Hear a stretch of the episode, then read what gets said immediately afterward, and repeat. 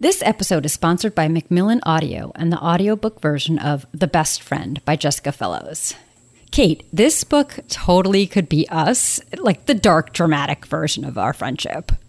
Wait, what? Yeah, Bella and Kate, they're kindred spirits like us. Bella is sensible and cautious. Kate is gregarious and just a little dangerous. Yeah, they're also totally toxic. Oh, come on. They're intense. Honestly, it's the men that ruin it all. True. Uh, when Bella and Kate come of age, a black seed is set in the heart of their relationship. Over decades, acts of both cruelty and love ferment until one shocking event tests them beyond normal limits. Uh, way beyond. The two narrators of this audiobook make it feel like you're listening in on a pair of best friends conspiring to get into a lot of fun and trouble. The best friend explores the darkest corners of female friendship, a place where loyalty and betrayal intersect with deadly consequences. Get The Best Friend by New York Times bestselling author Jessica Fellowes on Audible, Libro FM, or wherever you get audiobooks today. On Pop Fiction Women, we explore what it means to be a complicated woman. Tired of endless variations of leading men next to one dimensional archetypes of women, or strong female leads written by men that were essentially guys in women's bodies. We started this show to highlight the many female characters in entertainment worth exploring, as well as the women who dreamt them up. And now we're adding those creators to our conversations, discussing their process and passion in bringing these women to life. Welcome to Complicated Conversations. On these episodes, there's no spoilers. So come on, it's starting.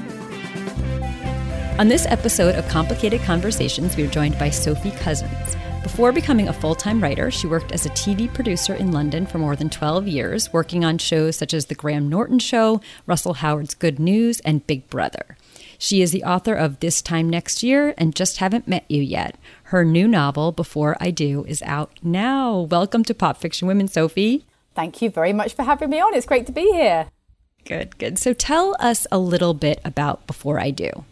So, Before I Do is about my lovely heroine, Audrey, who is about to get married to her lovely fiance, Josh, who she has been living with for a couple of years. They have a very nice relationship. And then the night before the wedding, who should turn up at the rehearsal dinner but her what if guy, the one that got away, the man she's always wondered about and kind of thought could be her soulmate. And him showing up as the plus one of one of her bridesmaids just throws her for a loop and makes her start to question whether she should be getting married or whether this is a sign from the universe that she should be with somebody else. Oh yeah, we're gonna. I, what a great hook, and it's yes, it feels familiar. Just certainly the idea, and maybe even before a wedding. But having him come as the plus one, and it's so believable that they don't even know who you know that they're about to see each other. I loved this setup. Like again, familiar but very original. I really Oh, good. Thank you. Yeah, I always try and invent like just horrendous situations for my for my hero heroines to be in where I think, right, what's the worst thing that could happen on your wedding day? Aha. oh my gosh. That's right. And you you gave uh, Corinne and I hours of things to discuss about what would you do if oh, that yeah. happened. It does make people think. You know, we concluded we'd have very different reactions. Oh, interesting. Oh, I might yeah, have to but hear that's, that, hear what you would do. Yeah, that's par for the course for me and Corinne. we think the same on a lot of things, but then what we would, how we would uh, act would definitely probably be different. And that's the thing that we were talking about I feel like our reactions would have nothing to do with the person. You know, you think you're making the it's about the idea of what's happening and and we've said Kate would be like this is, these are my plans. You can't mess up my plans. I don't care if you are the love of my life. You're this is not right. You can't do it this cannot way. Cannot diverge from the plan. and I would be so taken with the idea, the romantic idea, and swept up in it, and run off with the guy, and then an hour later go, wait, but can I go back? Because that was the guy I totally love and want to be with for the rest of my life. But you just caught me at a good moment. I don't know. Well, that's one of the it's things funny. that I really wanted to. What I mean, the book is written on multiple timelines, so you see the. Mm. Present day narrative where she's uh, about to either say I do or not say I do. Um, and then you see flashbacks to kind of 20 years before, five years before, two minutes before, where you see why she is like she is and where this indecision has come from. And again, I think in that situation, Audrey is really thrown and really does have cold feet. And part of the book is an exploration of sort of why she mm. has that reaction, mm-hmm. because not all of us would have necessarily reacted that way. And mm. what has caused her to have doubts about marriage. Yes. Um, yes. You know, and yeah, it's not get... just our kind of romantic backgrounds, but you know, she her mother has been married five times, and you know, what is it like as a child to see your parents, um, you know, get married and break up with someone so many times? How can you believe in the institution of marriage if right. you have seen it yeah. um, destroyed so many times? Yeah, yeah and well, we're going to get into that. Yeah, oh, and, and we might as well. I, I think I am very obsessed with intergenerational behavior and how much of it is learned, how much of it is programmed in us, nature versus nurture. I mean, there might be something personality wise, if that's what's happening, that you want that, or you rebel completely against it. And it is so kind of fascinating um, how much of it is actually ours, right? How much of even you're talking about Vivian being married five times, her mother, Audrey's mother, and you know, is she doubting it just because of what her mother has done and what she's mm-hmm. seen in that way. And we wanted to know why you wanted to explore that because uh, it's something I'm completely obsessed with. And part of it is for me, I am now, I'm a mother to a daughter. I am a daughter to my mother. And I also have two grandmothers that are very active in my life. One just recently passed. But I feel very layered in between ping ponging around all of these different feelings. And I'm like, how much is this my choice? Or even is it a false choice when I say I'm going to do the opposite of what I saw? Yeah. Is that a false choice? Right. Mm-hmm. Yeah. I mean, I, yeah, I find this, this whole area really fascinating. And I also think our generation, you know, compared to, say, our grandparents' generation, where divorce and separation was just a lot harder, a lot more challenging. Yeah. You know, women weren't yeah. so economically um, independent, for one thing. Whereas I think now, you know, it's much easier to get divorced. Obviously, the divorce statistics are way higher. So people have witnessed a lot, you know, either in their own families or friends. And, you know, my big question is, you know, how, if you're not especially religious, how does that affect your belief in marriage? And like, do people go hmm. into it feeling it's really going to last forever? Or is there a sort of caveat in your mind of like, well, if it doesn't work out, you know, and so that kind of romanticism about marriage, I think a lot of people have questions about it. And, you know, the more you've seen, and, you know, for me, some of my friends who have actually come from the most divorced families have even more kind of craving to have the kind of stability of their own marriage that's that they're going to make work, you know. Whereas other people, yeah. I think they've sort of seen divorce that can be happy and that can work, and they have two families that work brilliantly. So again, they're not as scared of it as other people. So there's obviously no clear cut answer, but I just find how it affects people differently endlessly fascinating. Yeah, and there is a spectrum. There's two people can have a very similar situation and react differently and want something different for themselves. And yeah, and like you're saying, you know, some people have this idea, this romantic idea, and then as soon as it falters, right? That first really big fight, that 1st mm-hmm. bit of doubt, they're like, oh wait, no, this is this is no longer soulmates. This is no longer, you know, the the love of my lifetime. This is just not going to work now. And I'm not sure that doubt is the reason to really call the whole thing into question. It's something to work through. But but when you hold that romantic ideal, even a shred of doubt can can kind of blow down that house of cards. And, and I think for me as well, coming from, you know, I've obviously write rom coms, I like read a lot of rom coms, I watch a lot of rom coms. And I think mm-hmm. in culture where, in our culture where, you know, relationships, marriage, divorce, life is messy. I think, mm-hmm. you know, lots of these films and books hold up a complete ideal of what mm-hmm. soulmate, true love, the universe is going to hand you like your perfect guy and then everything is going to work out. Um, it's very romantic, but is it maybe a little damaging as well? Like if people have that as yeah. their benchmark of what they're waiting for, um, you know, that also, I mean, it's, you know, these stories are great and they're hopeful and they're escapist, yeah. but I wanted to almost have a counterbalance yeah. to that in this book as well. Yeah, yeah that's yeah. what I was just going to say. But I think you and others now are, are writing these in a way where it's much more complex, much more nuanced, and it isn't just this you know, fairy tale, romantic, ideal. You find them and it's over. Like the search is over. Yes. that doesn't yeah. exist anymore. Yeah. Yes, yes. Well, speaking of something romantic, a theme here, which is we've touched on, which is this idea of the one that got away or the what if guy, as you talk about. We have an, another one of our obsessions is that theme. And Audrey had this um, immediate, sort of an unforgettable connection, as you mentioned, with this what if guy, Fred, even though they only knew each other for a day. And Corinne and I, in our many debates about this, um, one that got away is we talk about like on the one hand it can be a mirror you know they can be this uh, mirror that reflects back to you who you really are or a version of yourself that you might have forgotten. But those people could also be an anchor you know trying to tie you to your past or to this this moment in time then preventing you from really growing. So we'd love to hear sort of your views on this and why you think this theme is something that, you know, gets explored so often in popular fiction. Well, I think for me the idea of a what if guy or girl, whatever you it might be, is I think it's not a relationship that's ever had a chance to really play out. You know, I think there's, you know, we obviously have relationships that don't work out, that end, that you might, you know, you might have have it the end forced upon you and you didn't want it. But I think a what if guy is or a girl is just that idea of something, someone that came into your life that you thought, oh, this could be something, and it never got a chance to for whatever reason. And I think uh, it's human nature to just always wonder about these things because it's like a book that you started that you never got to finish and mm. you had to start reading another book and you know we can't all read all the books you then can't help comparing when you're halfway through another book of thinking well, maybe I should have read that other one. Maybe that would have been better. Um, so I think it's that sense of, you know, forks in the road, not having, you know, paths untaken.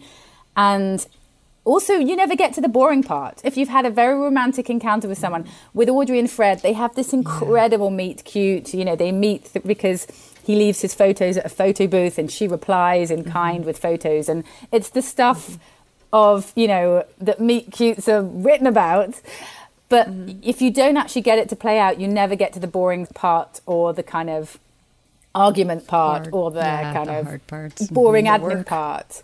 So mm. it's on a pedestal, you know, forevermore. Yeah, yeah, mm-hmm. yeah. Mm-hmm. yeah. I, I want I want to back up a little and talk about Audrey. She is a great character. She's spontaneous, adventurous. She's a dreamer with her head in the stars, both figuratively and kind of literally uh, in her profession. But she also carries emotional baggage. She suffers from panic attacks. She questions her identity and her self esteem due to her career uncertainty. And her fiance's grandmother, Granny Parker, says her soul is too heavy for someone so young, which we loved. So I want to talk a little bit about your development of Audrey and how you came to know her, uh, what challenges you found or inspiration um, to write her. Yeah, so again, I usually sort of find my way into writing through the central question. In this case, you know, what if your potential soulmate turned up the night before your wedding? And then I start thinking about like what kind of person might find themselves in that situation and feel incredibly torn. And that's mm-hmm. where Audrey's kind of past came from for me. That's what kind of came first for her was this idea of someone who'd come from a very influential mother and that her relationships and her attitude to love and her insecurities had really played a part in Audrey's life. And then actually the astronomy aspect, because she's really into astronomy, her father taught her a lot about astronomy. Um, that kind of came much later in the writing because almost I needed something to kind of anchor her to that, mm. you know, that was that was hers as well, that she kind of had an interest in, that was outside of this world. And I didn't know anything about astronomy myself when I started writing the book. And I actually had a really great time kind of researching it. And now I'm quite into it. It's quite interesting how ah. you can kind of pick a ah. hobby for one of your characters and then yeah, find like you're fascinated yeah. by it. But it played in quite well because I think she has got her head in the clouds. She's always slightly looking elsewhere for answers. And, you know, to have her interest in astronomy and you know she does have anxiety things that have happened in her past that have slightly traumatized her.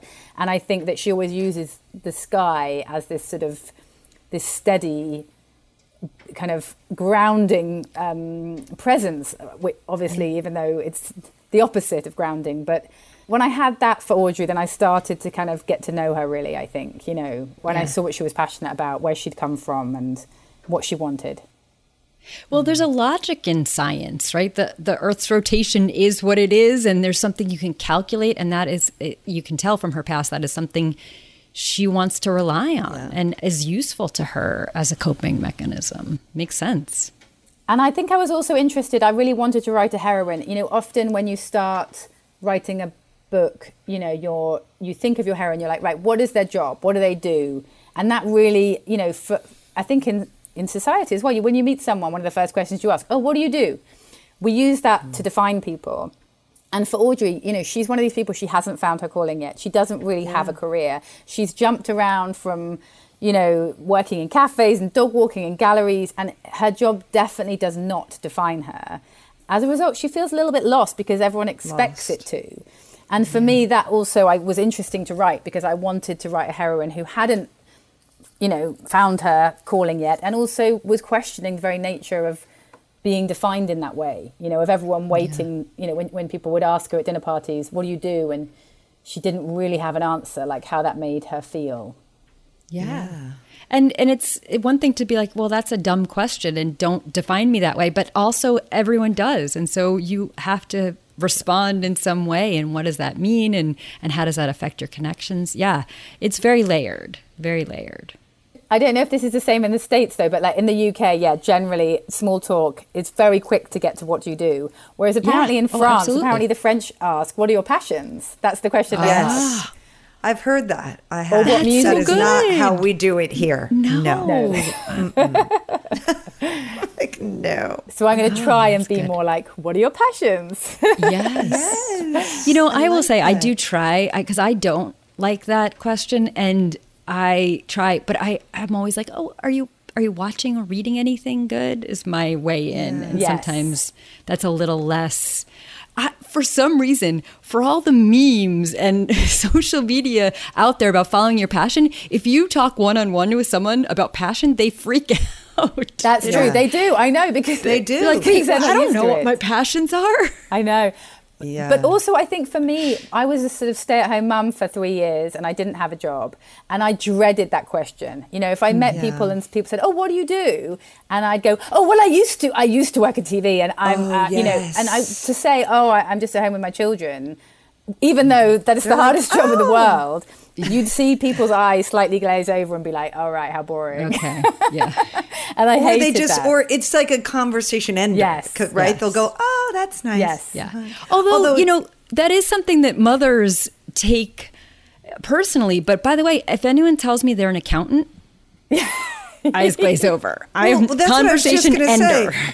I mean, hello, I am a lawyer. I mean, that's a perfectly respectable thing to say. I'm embarrassed. I, I, like apologize, and I'm like, nah, you don't want to like. And God forbid they want to talk about it. I'm like, it's boring. Nah, you don't care. Like I, I like make it a conversation ender. So yes, I mean, but people do that. I know people do that. So either, yeah. but you can be on the two extremes. Either like, oh, my job's boring. Yeah. We don't want to talk about it. Or I sometimes, yeah, if I say like I'm a novelist, then people, I mean, that people are interested, but then I feel like I'm that's being a conversation hogger, and I'm like, oh no, no, no, back to you, back to you. exactly. You can't win. Can't win. What do no, you, you, do really with can't. all those numbers? yeah. yeah. So, we have a lot of big topics on here. One of them is what is love? I know, but we're talking about rom coms and we're talking about romance. And I just felt like in your book, there were a lot of different perspectives on that, you know, and we talk about it a lot. And you know, we just had so many questions from this. Like, is falling in love different than being in love? Is love at first sight really love? I mean, when Audrey meets Fred, she said she never felt so instantly seen and understood by another human being, that he had been her first love, short as their acquaintance had been. But I'm like, is that love? Was that really love?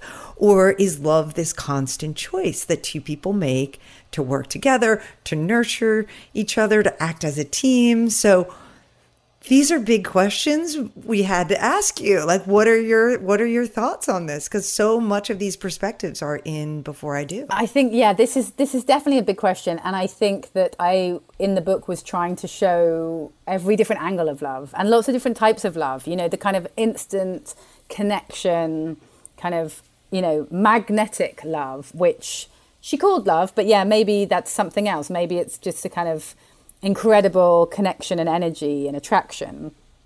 Mm-hmm. Um, and then you know there's you know her fa- her family love and for both her parents, which is very different. Her love for her mother and her father, uh, you know, they have very different relationships. And then her kind of more long term love with Josh, who she has a good relationship with. But you know, when she first met him, she didn't even remember his name for the first three meetings because he was so unmemorable. So there definitely wasn't that kind of spark instant connection. Um, but when she gets to know him, it's like much more of a slow burn. And so, again, it's that contrast between the kind of instant crazy connection and the slow burn. And I try and unravel what love is and what marriage is to different people. And I don't have the answers, but I hope I raise the questions. That's all I yeah. set out to do. Definitely did. Yeah. And I think presenting those different angles is the most important piece because so there's a Vivian says at one point, love changes us. There's a metamorphosis. Everyone I've loved has changed the shape of my heart. And I am fully on board with this idea because my husband, I think he is the one, you know, capital T, capital O, the one. But I have experienced true love that I don't want to demote even though they didn't last forever, they were people that came into my lives, served a really important purpose. We did something together that was important and great. And just because it didn't go on doesn't mean it wasn't something more special than you know a, a, guy I saw a couple times or someone I you know I, that I didn't feel the same way about. They they all really matter to me, and so they and they changed me. I, and I I don't I think part of what we were talking about earlier people get stuck in this idea, it's because there's a scarcity mindset around love and that there's only one true love and this is the one and that's all there ever is going to be. And if it falters then it's not good. And if it's a slow burn then it's you know somehow less than an instant connection. And instead of embracing all of them i think people do limit themselves when they think of this the one uh, being you know some some magical thing that's going to just happen to you um, and i think you did convey that in this book yeah no i completely agree and i also think that we're all the yeah we're all the product of our experience we are you know you have building blocks and some of these are negative building blocks and some of yeah. them are positive building building blocks but they are the reason that you are where you are and you know for me i met my husband in my 30s I was a, I would not have been ready to meet him in my early 20s. You know, I was a different person and I'd been mm-hmm. through various other relationships and other situations. And, you know, I think I'd come out of my 20s a different person. But I also think yeah. that the question of love is also a different question to who should I spend my life with? Because mm. there's some mm. people that you mm. might love and have whisked you off your feet and have that fiery, crazy connection with but they would be really bad life partners. You know, I don't think the two are necessarily mm-hmm. the same thing. that's yeah. right. No, you're right. Great point. That's a mm-hmm. great point. Yeah.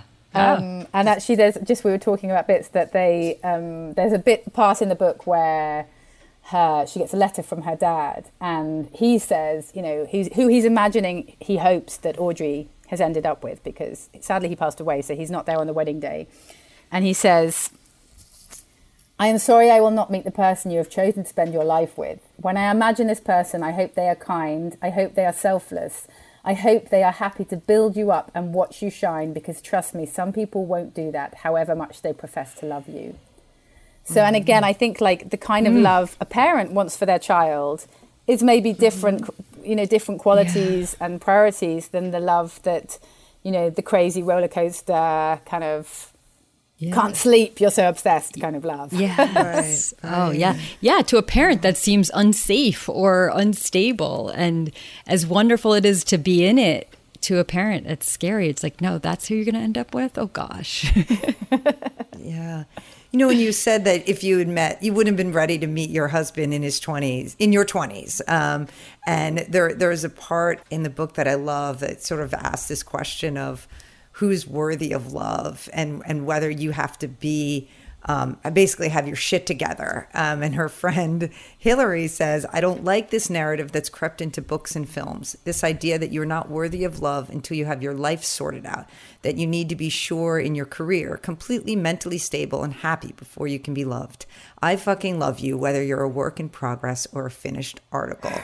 So uh, I, love, love that. that. passage. Oh, I'm glad like you saying, like that. That's one of my favorite bits yeah, as well. right? It was so good because even though yeah, maybe you weren't ready in your 20s. You met your husband in your 30s, but that doesn't mean you were perfectly ready then either, and that you don't continue to grow, presumably together. So tell us about that passage. I'm glad it's one of your It's one of my too. favorite passages because, again, like when I don't know how other people, other writers write, but when I'm thinking about the shape of a novel, I'm often thinking about the sort of the arc that the main character goes, you know, they're often flawed or they've got some issue and the arc of the story is them um, overcoming that issue and being rather reformed by the end.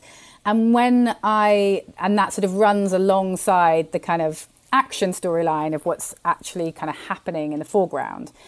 And when I was structuring this, you know, usually what happens is that everything comes together at the end. So the girl sorts her shit out, gets herself an amazing job, gets the guy, and then is ha- then is happy. And I, there was some little kind of niggle that I had of like, yeah, but she doesn't need to. You know, she doesn't need mm. like it's that's not cause and effect. You know, people.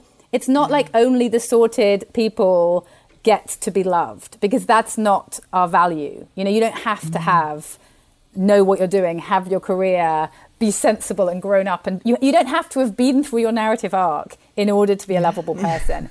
and I think that that's what is crucial about friends in life as well. They're there for you for all of it. There isn't, it's unconditional. They'll see you go through all your narrative arcs in life, however yeah. many there may be. And I wanted to touch on that yeah. as a kind of point and a theme in the story that, you know, love, real love, is not conditional on you being sorted out and being like a finished no, article. I, yeah, and I say all the time, I, I couldn't have gotten my shit together without my husband. And I met him very young and we've grown together. We've been together for a long time and we've grown into many different people. We've had many different marriages, different phases of, of our dynamic. And it, that's amazing. That's so amazing. if I had that's waited. Amazing. Yeah, I don't know what it would have been. And that doesn't work for everyone because truly people do change into different people if they're not as formed, but it also doesn't negate the opposite, which is you can meet someone before you're barely formed at all and form each other and grow together. So I'm, I love that it's just another uh, variation on that. Mm-hmm. But you already talked about the timeline, and I, I want it, there are lots of timelines in this book, as you've already talked about. And I think that you said that you would swore to yourself you would never write a book with multiple timelines again. Uh, do you still feel that way? And tell us about the process. I definitely still feel this way. So my my first book um, this time next year did have multiple timelines, but it was more flashbacks. It was kind of majority in the pre- in the present, and then it had some flashbacks. But as a storyteller, I love that device because I find for you know for me, I love a novel being a jigsaw puzzle and you kind of drip feed pieces to the reader and then there's a real sense of satisfaction as you put those pieces of puzzle together yourself whereas this was because for me the story of audrey and what happens on her wedding day is rooted in her past and so mm. we see the present day wedding day unfold but then you know you need to see her relationship with Fred, her, her, relationship with Josh, her relationship with her mother, and how all of that has impacted on her current behavior and her current kind of mindset. Um, but it's very tricky to do because you never want the reader to be bored or to kind of skip bits or to feel desperate to get back to the present or the mm-hmm. past. So it's very difficult to get that balance right. Um, yeah. And also to kind of put those jumps in the right place. And actually, with this novel, I ended up taking the entire thing apart, putting it, writing each timeline separately, and then trying to knit it back together in a slightly different order.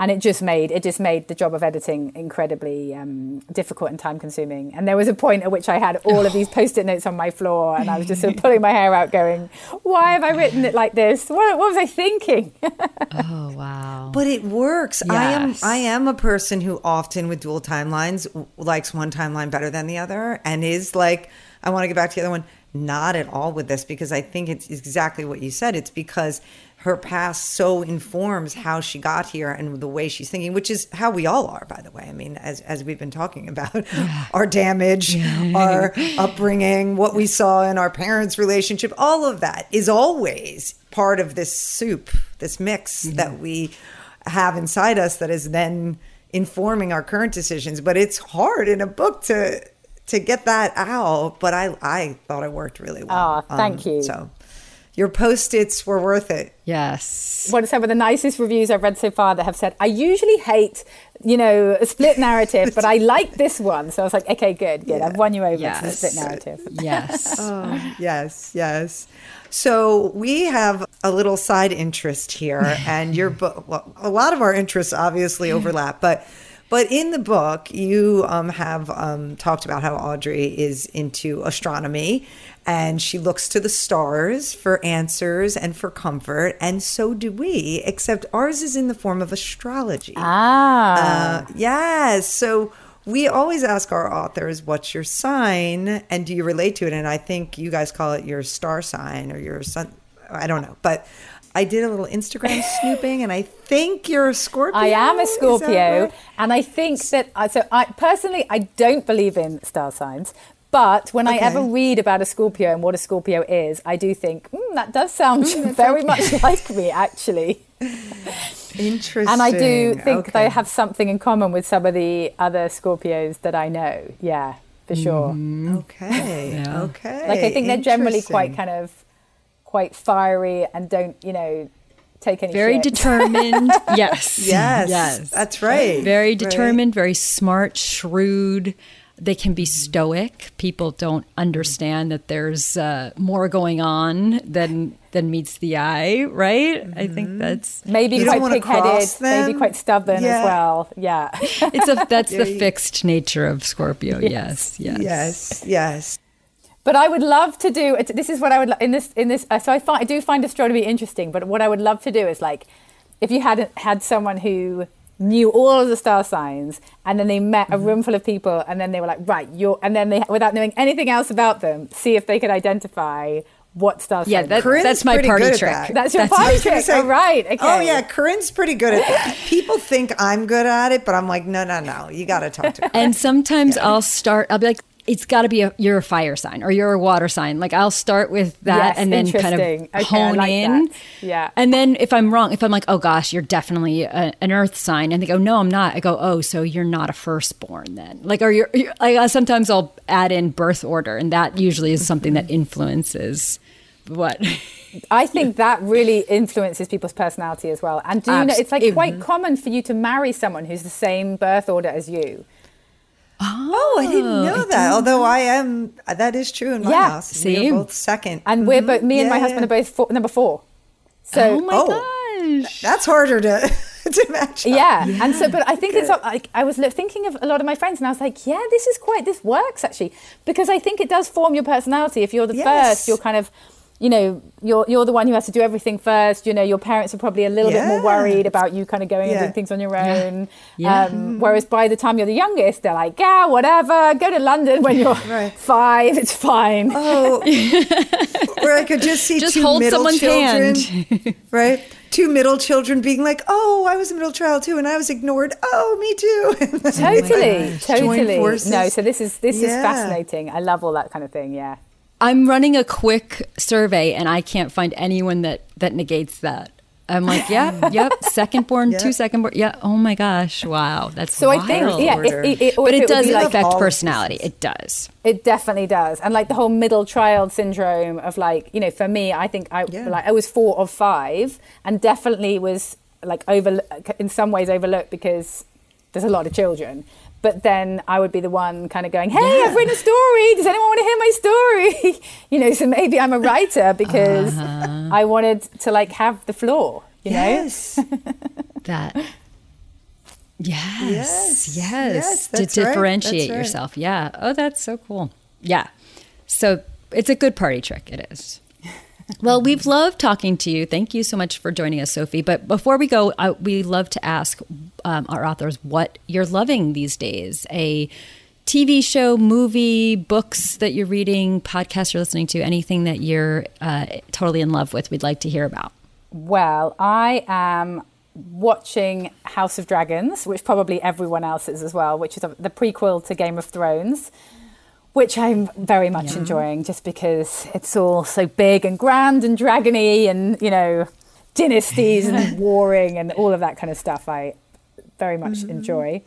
And then, ooh, interesting. I'm I really enjoyed, I'll tell you a book that I recently read, which was Tomorrow and Tomorrow and Tomorrow um, mm-hmm. by Gabrielle Zevin. Gabrielle Zevin. Yes. Zevin.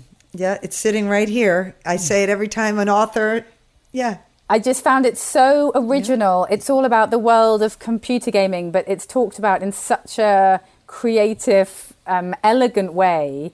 I just uh, got very absorbed in that world and felt very um, sad when it ended. And I was, it's made me want to go and get into video gaming. And I don't know any book that could, could otherwise convince me to. Okay. But yeah, so I'm really you are not the first person to recommend this book to us. not the first person. People love it. People love it. Yo, everyone loves this book. Yeah, yeah. They just. mhm. And then another another thing I'm listening to at the moment, which is quite left field, but it's called Our Wives Under the Sea by Julia Armfield. And it's a kind of strange romantic horror about a woman who gets stuck in a submarine for four months and then when she comes back is kind of markedly changed and about the relationship with her wife when she returns and how different it is and it's just it's very eloquent and very very kind of ghosty spooky um, but i'm quite that was recommended to me by a friend and i'm quite enjoying that I love that. Yeah. We love out of left field stuff. I, I just get through a lot more audiobooks than I do paper book or Kindle lately. I just find I can li- go on Keep- walks, listen keep around the house, that. just sort of, yeah, I'm a big, You're big fan of you're Audible. preaching to the choir over Yeah. here. What speed do you listen to it on? Ooh, 1.3 generally, unless it's a very fast talker. Okay. But yeah, 1.3. Why? What? What speed do you do? I do 1.7. 1.7. I've gotten up to 1.7. Sacrilege. Um, Sacrilege. Yeah, yeah. um, I know. it changes the tone of their voice. Oh, completely. And you know Chandler Baker, she's the author who's written, um, I mean, The Whisper what- the Network, Whisper The Network, Husbands, and yes, other things. yeah.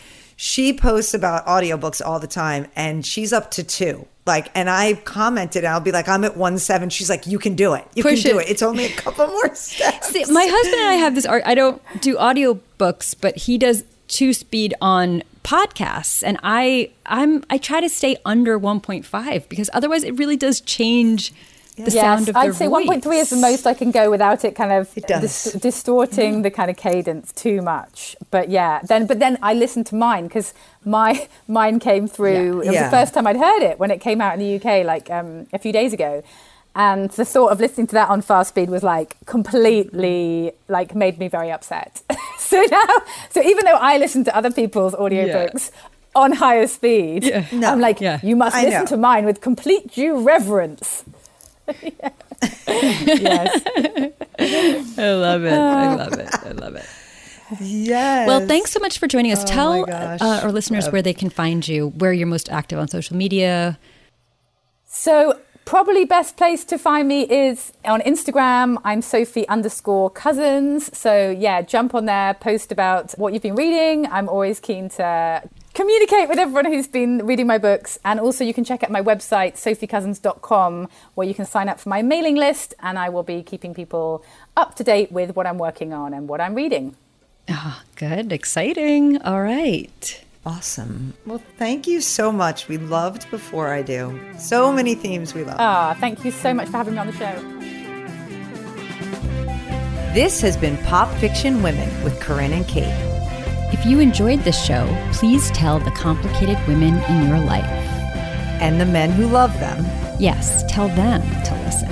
and then to follow on Spotify or review and subscribe on Apple Podcasts. And of course, share on social media. Tag us with your favorite books, TV shows, and movies starring complicated women on Facebook and Instagram at Pop Fiction Women or on Twitter at Pop underscore women. For more coverage of the women you love or to find out if you qualify as a complicated woman, go to popfictionwomen.com. And keep it complicated.